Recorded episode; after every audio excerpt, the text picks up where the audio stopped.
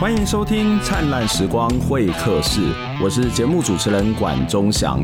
我们的节目是由公民行动营记录资料库独立制作，透过人物的专访、议题的整理、新闻的回顾，带大家了解到这一些事件背后值得我们要去关注的议题，让我们不是只看热闹，还能看见门道。我们的经费是由公众捐款支持，欢迎大家用捐款的方式来支持我们，让我们可以走得更远，走得更好，制作更多的好节目。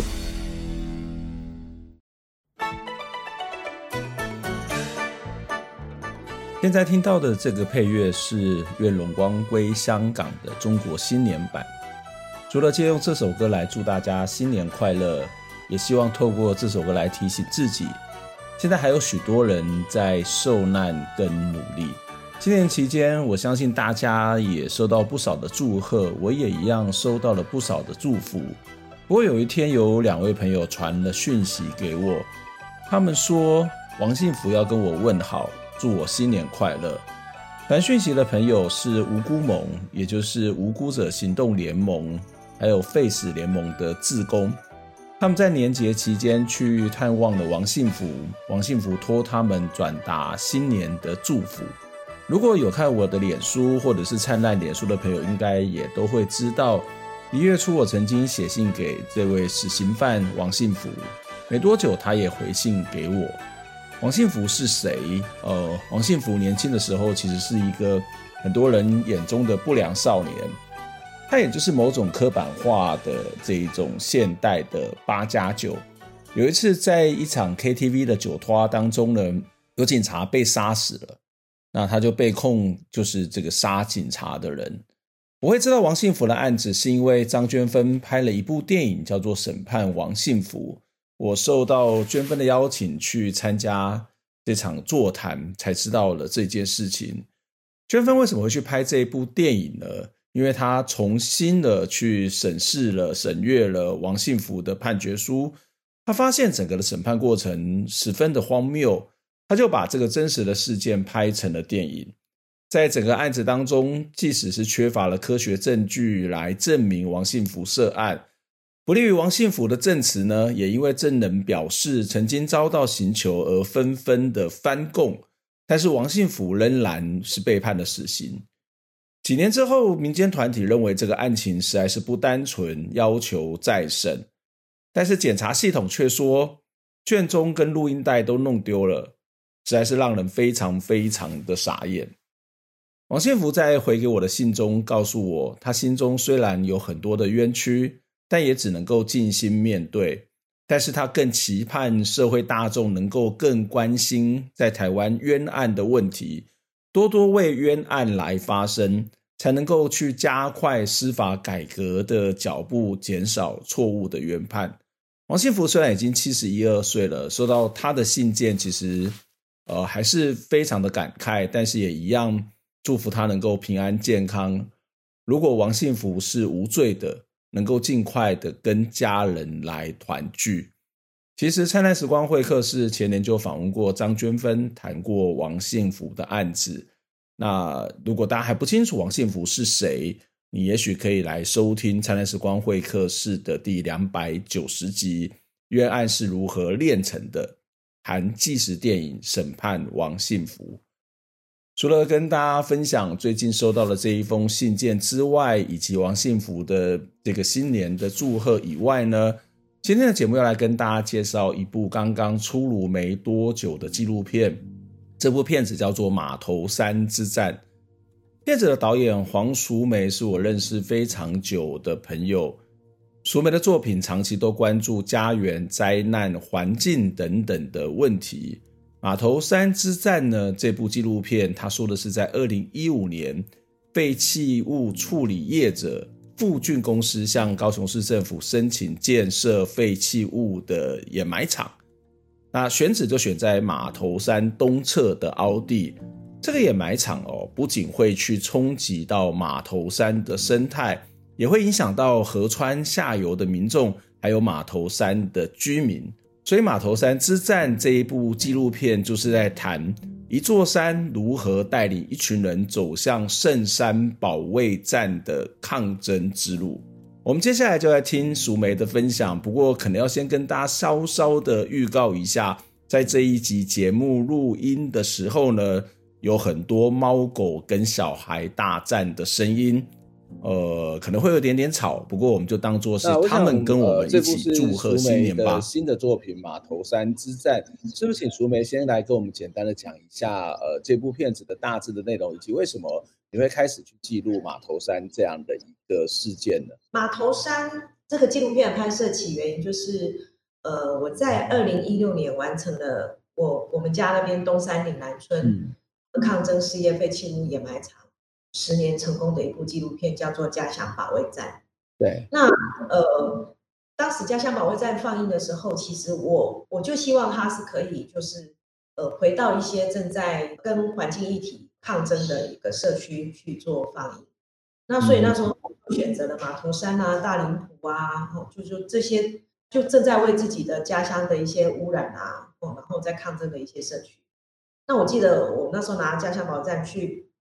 马头山放的时候，就来了一一两百个乡亲啊，因为他们那时候正在环评，然后正在抗争，嗯、就应该是说，其实我完成纪录片，像《家乡保卫战》这样的片子，我我就很希望是可以进行这样子的放映，而不是只是在都会区，然后让很多观众来看。那我是希望可以他他的例子可以去鼓舞一些正在为他们自己家乡奋战的一些人们。对，所以那时候拿到马头山之后。放映之后，其实马头山的乡亲他们其实说真的，真是有鼓舞到他们，因为毕竟东山岭南村是十年撑了十年才成功，然后那时候马头山才刚进行两年，所以而且他们那时候正在苦战，所以那我我我我去放完之后，然后就就也就回来了，然后当然他们那一天看的时候就是很反应非常的热烈，然后包括他们现在的会长黄慧敏，他自己看的就一直很激动。那我我我我记得好像是过了几个月，然后有一天黄慧敏就打电话给我，他就说：“呃，苏梅导演，我们呃我们这个马头山这个案子过几天要在高雄环保局进行，要不要来看看？”那其实我当时候心里就觉得说：“好，我已经拍了一个呃东山岭南村，然后又是抗争事业废弃物掩埋场的片子，然后这也是一个抗争事业废弃物掩埋场的片子。”那我心里就想说，那我难道还要再拍第二部吗？嗯，那可是我就其实我有看了一些他们的资料，因为他们找我之后，我就我看到他们之前抗争的一些过程。那我就想说，那不然我去看看好了。那当然，那一天我就抓着摄影机过去。那我去的时候，其实有吓一跳，因为他们那一天的环评会实在是十几台游览车，然后相亲老老小小全部都去了，就觉得哇。这群人真的，我就我心里有想，哦，他比东山还强，然后就是就是中生代出来的狠棋。那当然那次去拍，我也没有承诺说我可以拍，我只是有见识到说，哇，他们真的是很不一样的一群呃乡亲，而且他们真的就是呃很团结。然后后来其实又又第二次又有一些事情，像是黄慧敏又打电话来，然后我就想说，哎。如果放不下，然后想拍，那我就得去想办法找到经费。所以那时候我记得我前一部片子回家正在收尾，就是我要交件，我要交给国艺会。然后，但是我同时就又把马头山的这个计划我写了，然后又送国艺会。那结果哎，后来通过了。那通过之后，其实就变成说我接续的就记录马头山这一群人他们在抗争。嗯、那也就是从大概二零一七年左右。二零一六年尾，二零一七年初，然后记录到差不多去年才完成，哦，就是接近三年的时间。对，那这部片子就我本来想说，哎，原来是同样都是拍事业废弃物掩埋场，然后我也很怕重复。结果，呃，如果大家或者说周翔应该有看过东山岭南村的片子，然后家乡保卫战，然后又看了马头山之战，我想你会发现他们是两部不太一样的片子。对，那。也是因为这样，有有时候就觉得，就说姻缘吧，缘分吧。然后呃，我又在南部，然后又这么的近。那我想说，如果如果我这么近，然后我又可以找到资源，我可以拍，那我觉得就做啊，这没有什么。其实其实在台湾很多地方都有抗争啊，特别是在一些比较非都会区的抗争，其实也不少。但是因为呃，相对之下比较少有媒体的关注，或者少有这一种相关团体的这个资源，这些抗争可能常常一下子它就会消失。所以马头山当然是一个非常特别的例子哦。那当然也有淑美导演在里头的呃这个记录，有时候我都觉得在旁边记录，在旁边报道，对于他们。这些抗争者其实，即使我们没有说任何话，都会是一种所谓的对他们也都会一种鼓励、支持的力量。就好像公库常常在做一些报道的时候，常呃有时候他就变成是一个独家，然后他们就会说，这些抗争都会说啊，还好公库有来说，我们有力量再继续走下去了。这这其实很有趣的，这是一个纪录片，呃，很很有趣，但是又很重要的一个陪伴的力量。所以我们也常常扮演这种无形中当时扮演这样一种角色嘛。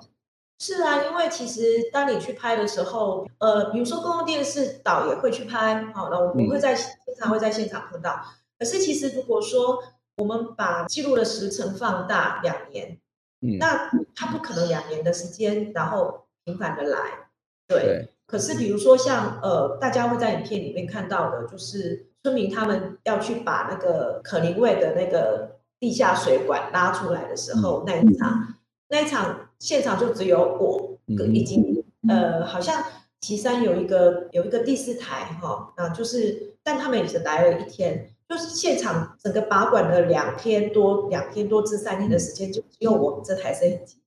但是那个事情又是非常重要的，就是那个事情是马头山在嗯在环评的过程里面，就是由劣势转为优势的一个一个关键事件。对，那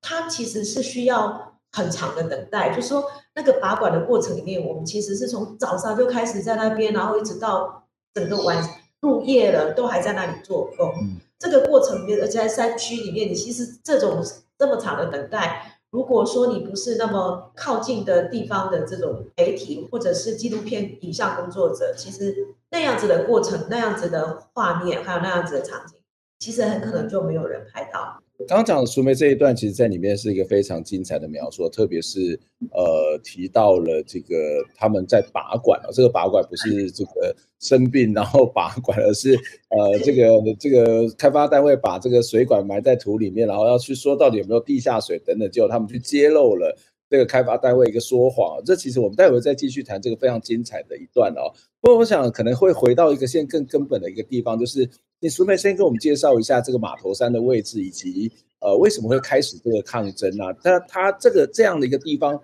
对当地的生活、对环境，甚至某种的信仰传说的关联性又是什么呢？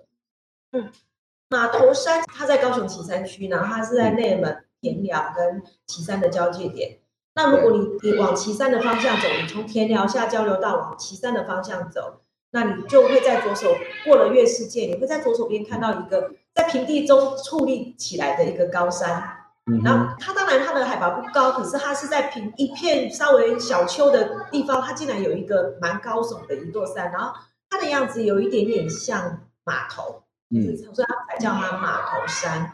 那其实这个码头山其实是当地的人的一个信仰信仰中心啊，应该说说他们他们对那个那座山其实它有他自己的传说，再从他们。黄慧敏他爸爸以及他阿仲那一代就有这座这座山的传说。传说大概就是说，呃，很多人都看到，经常看到就是一只白马，然后他会跑到美浓或者是各或者当地的一些人的田里面去吃稻子。对，都在晚上。然后白天之后呢，就哎没有发现，而且稻子也没有减少。然后他们那个地方就是也有一个有一个信奉的一个在马头山那那个区块。有拜一颗非常大的石头，他们就叫它石头公。那、嗯、那这石头公就是，其实台湾人有很多的信仰都呃是拜自然，拜树啦，或者是石头。那他们那边是拜一颗非常大的石头。那颗石头公其实以前，如果我们有很多小孩子，如果说小时候不好养啊，然后生病啊，然后很多各地的人听说他非常的灵验，各地的人都会带着小孩子去那里呃祈求那个他们讲台语叫更啊，就是。铜板，然后串起来，然后挂在挂在脖子上的，然后就是祈求石头公保佑孩子平安长大。哎，结果发现小孩子有一些病痛的啊，去那边回来就是哎，慢慢就哎好养。那所以石头公的，就是他的灵验就不胫而走，就很多人都会过去。就是后来在做路的时候，工程把那个石头推掉，推掉，他们想要在那边孔，就是铺路嘛。结果哎，今天铺，明天就又崩掉，今天铺，明天又崩掉，怎么样都铺不起来。对，然后后来就大家就那个工程单位就拜拜啊，反正诚心的道歉，后来终于就盖起来。可是就是那个大石头就崩掉了嘛。那黄慧敏的爸爸，他其实对石头公，他们那个早期那些老人，其实那个地方是他们的信仰，所以他有一天就梦见，就说某某个神明叫他去找石头，然后结果呢？后来他下去找到一块，就是石头公被推下去崩裂开的一块石头，然后后来他们就找回来，就祈求就说，那不然就是以这个再作为石头公的分身，然后后来就盖了现在的马云宫。他们大家在拜的马云公，就是他们称之为马神。那他们对于石头公跟马神是其实是划等号的，也就是其实那块地的守护神。那所以，你如果今天进入到马云宫，它就是一个非常小的庙，然后它拜的是一块石头，不是神明的肖像。嗯，这个对当地来讲，看起来是一个非常重要的，不只是一个文化，而且是一个信仰，甚至是一个很重要的一个精神寄托。那当然，他们也就会去呃担心这样的一个文化信仰、居住环境遭到这样的这个破坏。那但是其实这个地方也是一个非常富有生态意义跟价值的地方，因为其实如果你去过那个地方，刚刚谈到从这个在内门，在这个呃旗山这一带，事实上它其实在是在南部，然后在一个比较中间的这个小的山脉哦，那里面的其实那个开发的状况跟岐山或者是跟其他平地地区是有很大的差别，所以在里面里面也看在影片里面也看到很多的呃比较有趣的生态，例如说可能穿山甲啊。或者是这个后里泽蟹啊，可以介绍一下我们当地的一些生态的重要性跟它的价值在哪里？呃，因为那个地方就是属于砂岩跟泥岩的混合体，然后是砂岩居多。那他那边就是大家如果去过月世界的话，嗯、它它那边的土质大概都是那样子的一个，基本上你就是看到非常干会崩，然后大部分都是刺竹林，就是那种呃。刺竹或者是藤蔓，那些藤蔓其实都长了很多的刺。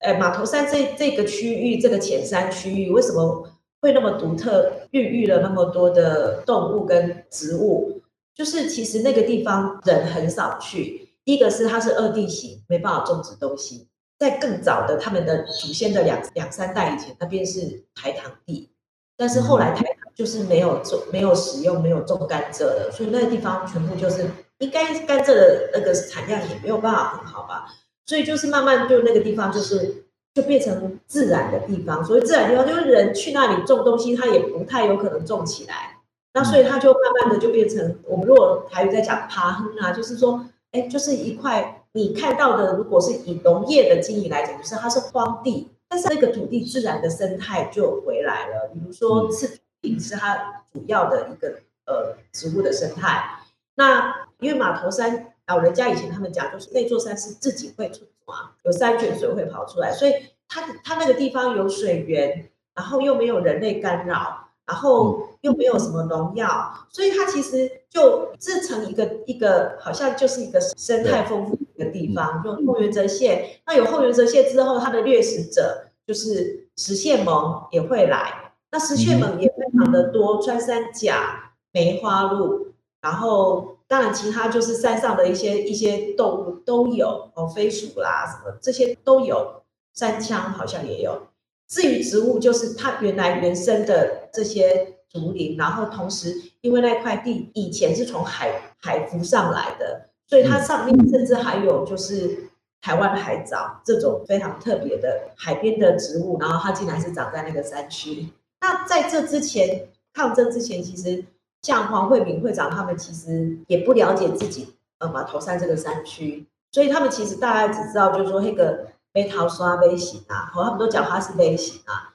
然后他们其实也很少爬上去，因为它是非常陡的。马头山的山顶大概就是一个人可以走，你两个人要错身要非常小心，不然会掉到山底哦。对，然后它其实是一直在崩落，它那个地形其实本来就是一个不稳定的地形，所以也就是因为这样，其实。其实居民觉得那边当然不可以盖掩埋场啊，因为你在山下一挖，那整个崩下来会山崩地裂，而且那边又有断层。陈文生老师也讲得很清楚，那边是一个是一个经常性的那种呃潜移断层，所以在这样的状况底下，其实村民就更坚坚决的觉得那边不可以动，而且这个地方本来就是他们的信仰中心，那也因为这样子，他们很积极的想要去保护下这个地方。所以他们就去找了各个领域的生态生态学者专家来证明这个其实它有它独特的生态。对，那也因为这样，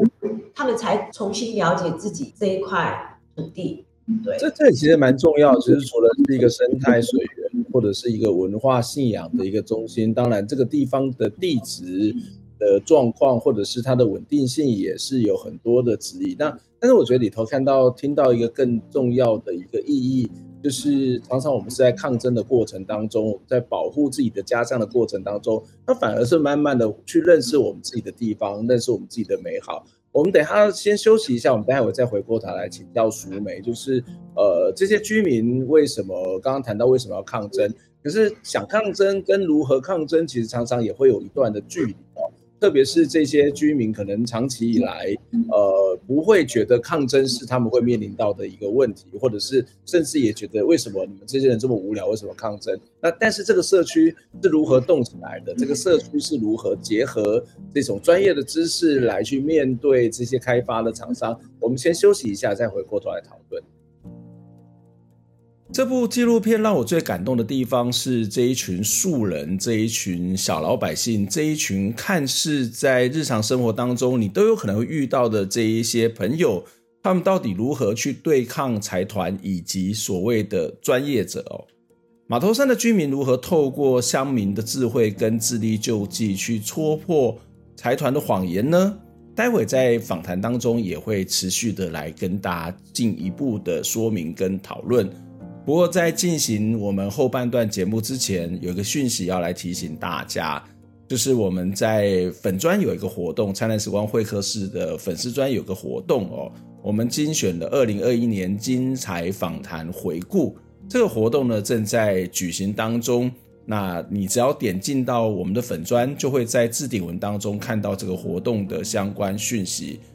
你在这个每一篇的精彩访谈回顾下方来分享你对这个议题的看法，或是对于这一集内容的一些回馈，并且能够标注一位朋友，就有机会得到我们要准备好的这个灿烂好礼，好吧？下一段节目我们就要开始了哦。那一样提醒大家，下面这段节目的猫狗与小孩大战呢，它其实是更明显。那苏梅在前段跟我们来分析了、讨论了这个马头山这个地方在文化、在信仰、在环境生态、在自然的这些各式各样的意义，以及对当地民众在生活上面的这种关联哦。那我我接下来再请教一下，就是他他们面临到了什么样的一个冲突？就是地方政府要在那个地方做什么呢？那这个当然看到我们在前面有提到是一个要做掩埋场，那为什么要选择在那个地方做掩埋场？地方政府要在，就高雄市政府，他们要在马头山这个地方盖一个，就是二十八点多公顷的那个以事业废弃物掩埋，以及就是它其实是有污染的这些事业废弃物，也就是工业废弃物哈。那当然就是呃来申请设立的，以及这个土地拥有者啊是可林卫。那可林卫其实是国内呃就是很大的一家，就是处理事业废弃物掩埋的。很有名的一个厂商，嗯，那当然他的技术也很 OK，可是居民反对的原因是那个地方是水源地，是水源地，就是马头山整个地方是水源地，而且它有断层，然后它那边的生态也很丰沛。那当然你要说生态丰沛，他们可能会说，那可是问题是就没有人使用，对，没有人使用，那它其实是一块看起来就像影片里面黄美秀老师讲的。大家觉得它是不毛之地，不不能不能提供做农耕之地。但是重点是，我们姑且不不管说它里面是不是有很多的动物植物，它生态很丰富。我们先不管这件事情，可是它基本上它就是有丰沛的地下水。它这丰沛的地下水位，它的位置又在它它下去就是往台南就是二仁溪，然后往高雄就是高屏溪，等于说你这边是这两条溪的源头，你这里污染了，大概台南市跟高雄市就整个完蛋了。对，那同时它又有断层，那有断层的话，它整个就是你盖了这个事业废弃物掩埋场，你的你的水也会透过断层渗漏到地下水，然后导致水源污染，那影响到后端的使用的这些人。所以居民会觉得说，当然他们是要捍卫自己的家乡，可是其实他们捍卫的不只是旗山地区。他觉得，如果这个水源地一旦失守，那么你们下面的这些饮用这些水的人也一样会受到毒害。对，所以呃，我觉得这这就是台湾比较大的问题是，我们的事业废弃物掩埋场的选择的地方都是因为想要成本便宜一点，所以就是选在所谓的山区。其实，如果说我们用比较先进的国家他们的看法来看，山区水源地是所有你生活在这块土地上的人，不管是城市或者是或者是乡村边境，这些人他们的我们的饮水嘛，饮水思源就是你的来源嘛。对，那如果你把你来源的地方破坏了，那么你在下面的靠这个水为生的人，其实你大概就会。因为这样而生病，然后因为这样而而受害吧。所以，我们其实台湾大概都是用最简便、然后最便宜、最快速的方式在处理所有这些工业所衍生出来、工业生产或者是产业发展所衍生出来的这些废弃物。但其实这些废弃物其实应该要好好被处理。那这个题目到下后面可以再讲。所以，居民，所以其实我我我们常会看到在环境的议题上面很。重要我们必须有一个观念，不管是水也好，或是空气也好，它必然是流动的。一个地方没有做好，它其实不会是只有影响在那个地方，而是整体的这个环境，整个台湾都会受到这样的影响。其实我们最近这几年，似乎大家开始对空污这个议题比较有一些感受。它其实就是一个最最典型的例子，就是不是只有在设置工厂的这个位置，它才会造成空污，它周围的环境会随着随着风的这个。这个飘动，这些都会产生一些影响。在影片里面，刚刚在上一段的节目当中，淑美有提到这个水管的这个例子。其实我在看这个影片的时候，我觉得非常非常的精彩，因为他们是透过这个自力救济的方式去回应了这个开发单位所提出来这种谎谎言了，甚至是好这个大大的打脸了这个对方。可以讲一下他们到底是开发单位怎么说，以及这个。民众是怎么样去透过自力救济的方式来去揭露的这样的一个谎言？因为呃，就是开发单位他们提出来的环评书，就是说，呃，这个地方适合盖掩埋场，因为它是、嗯、它都是砂岩，它就是很透水的，它而且它就是地下水非常的少，然后呃也没有那些什么保育类的动物，而且他们在第一版的环评书里面写只有老鼠，嗯，那就是、嗯、呃。这种住在当地的居民就觉得不是啊，我从小到大，我们就是吃马头山流下来的这些天然的泉水，怎么会说我们这边没有地下水？我们那边都还有很多的天然的水潭，怎么会说没有地下水？因为他们的传说就是马头、马中啊、马背、马尾都有水，所以居民就觉得说这里面一定有鬼，然后他们就后来就在陈江华的协助下，就是自己钻井，我自己钻那个地下水井。我觉得这还蛮厉害的。对对，就就去看，然后其实他们自己的水井是有地下水的。对，然后后来当然居民可能有做了一些动作，就是他们因为他们已经不会钻水井，然后他们就进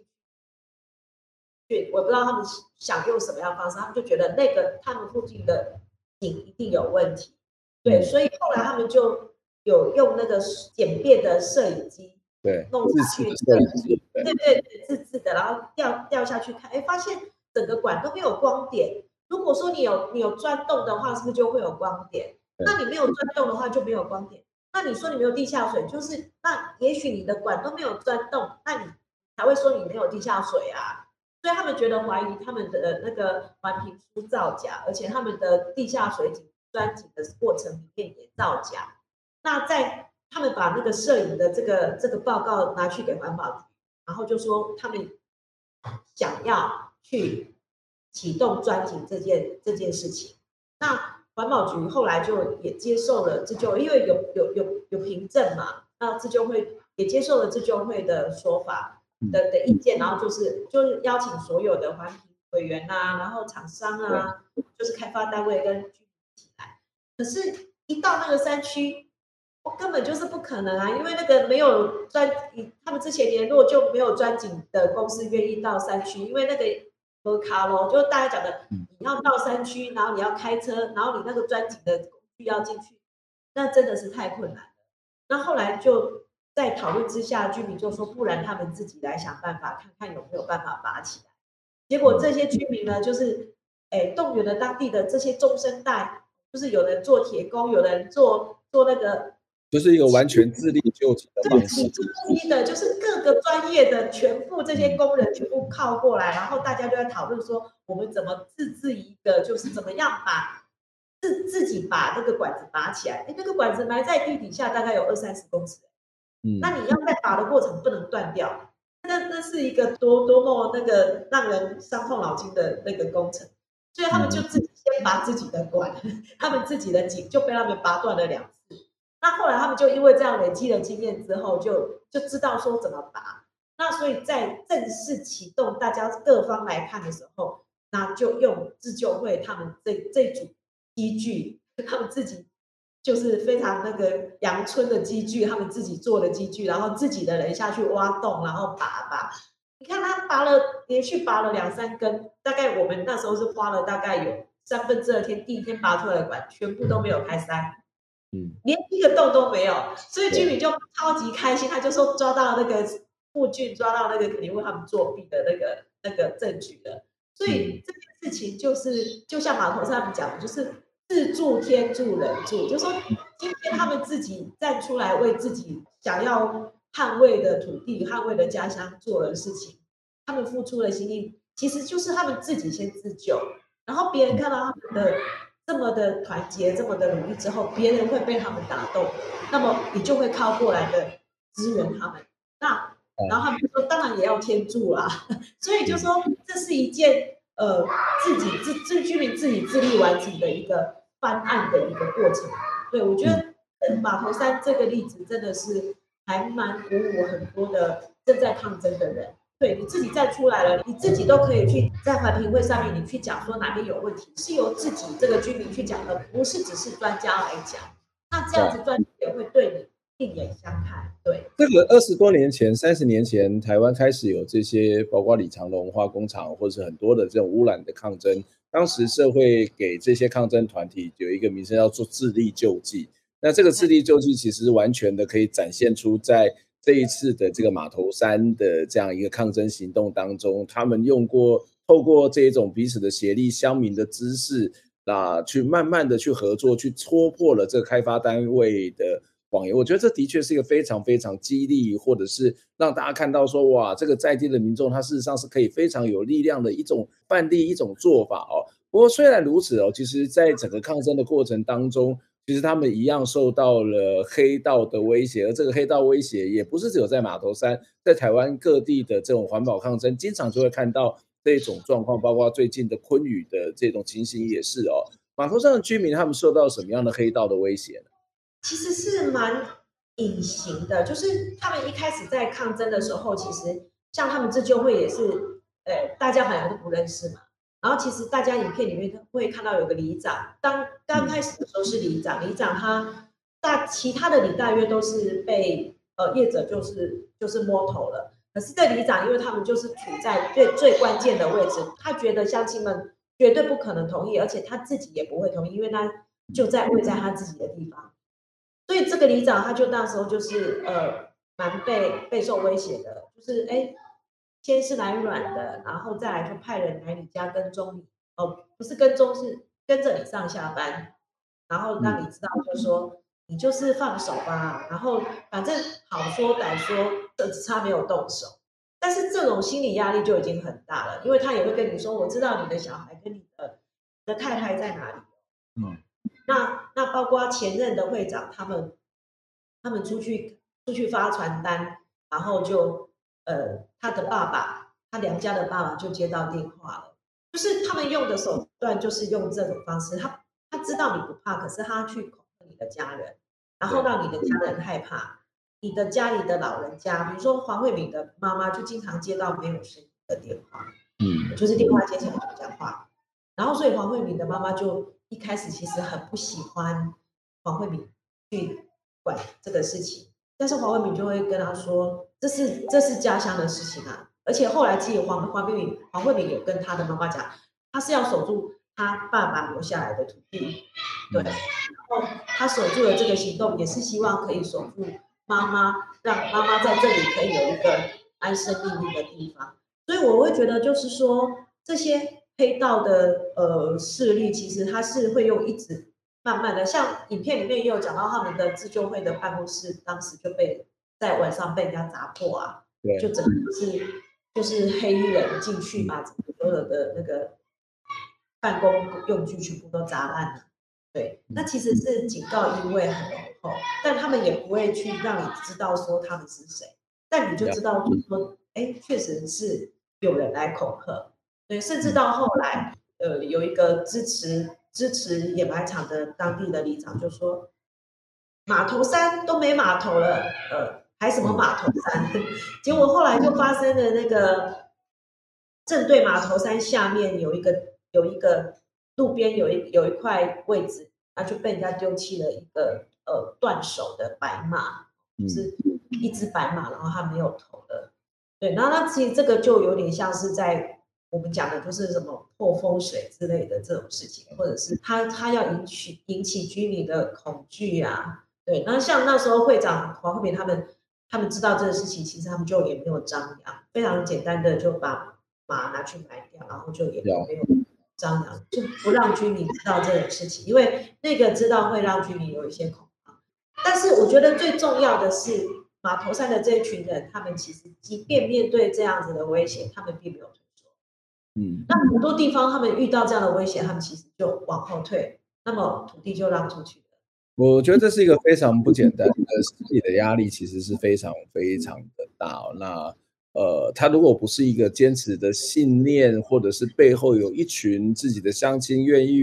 去支持乡挺，这个要走下去，它的难度是非常非常的高。最后一个问题，我想要请教淑梅，事实上，两任的高雄市市长，包括韩国瑜，包括现任的陈其迈，其实都对于这个开发案是表达了某种的反对的这种态度。现在的码头山的状况是什么？就是我们看到。呃，在巡回放映的过程当中，仍然有很多的呃朋友在希望大家能够持续关心这个码头山的情况。现在的状况是什么？现在就是呃，因为之前在韩国瑜跟那个陈其迈他们都有承诺不要盖掩埋场嘛，哈，嗯，就是那个地方不开发。但是现在就是呃，可林卫他们就呃利用了另外一种方式，他们用就取了一个另外一家公司的名字啊，叫大兆。然后就是他们要在那边，呃，就是一样是大概是二十几平，然后二十几二十几公顷然后他们要养猪哦，就是去养猪，然后上面是光电厂，嗯，然后是旁边还有一个就是废弃物博物馆，对，然后会长他们就觉得什么叫废弃物博物馆？那是不是要堆那个废弃物的地方地方呢？所所以就是。对村民来讲，其实他们还是不不妥协啦，因为他们最近好像开了两次说明会，然后都没有会，然后居民都没有进去开会，然后他们就也很怕里面的人数够了，所以他们就在外面拿，就算你们干脆在外面拿不同意的牌子，就表示你们外面是不同意的很多人，它里面就算多多少人同意都没有用，对，所以其实他们就是一直都还在抗争啊，然后最近好像说明会第三次。要开了，对，嗯，当然，其实大家心里就都知道，就是说，其实对于高雄市政府来讲，这个部分的压力应该很大，因为可林会毕竟是一家很大的公司，然后而且这块地也是他私人的了，哦，说这是他的土地啊，他可以决定要怎么用啊。可是问题是重点是，当他在这边盖掩埋场，或者是说有可能以，就居民会觉得有可能是以养猪场为一个点。哦，就说，因为他他现在就是讲说要要盖农业循环园区啊，那你可能是养猪场，那你再来养猪场做了之后，你是不是就又会变变更？其实这种东西，其实它假以时日哦，或是过了几年，都有可能会有不定都有很大的变数。嗯、所以对居民来说，最大的他们希望最大的呃，对这个地方能够保护下来，就是让它成立变成国家级的公园。所以现在像会长他们就一直在往这个方向走，对，他们一直要申请进入国家自然公园。那如果一旦进入国家自然公园的时候，其实呃，它就可以有一个比较大的保护，比较不太容易被破坏。因为你如果一旦进入国家自然公园的话，其实它就有法规可以保护它。对，嗯嗯，的确，我我想这个虽然看起来目前是挡住了，但是还是有各式各样的力量要去觊觎或者是影响。即使这是一个看起来是一个私人的土地，但是这个私人土地上面的所有的作为。都有可能会影响到外在的环境哦。那这部片子非常非常好看了，《码头山之战》。呃，我们在节目播出之后呢，事实上现在已经开始在不同的地方在巡回放映了。也期待我们的观众朋友、听众朋友可以到《码头山之战》的这个脸书上面去做追踪、去订阅，然后可以随时知道他们的放映的相关的资讯。我们也会来。会在之后的这个节目当中，也会来跟大家做后续的一些分享跟讨论。今天非常谢谢熟梅来接受我们的访问，呃，希望下次有机会再跟你请教相关的问题。我们下次再见，拜拜。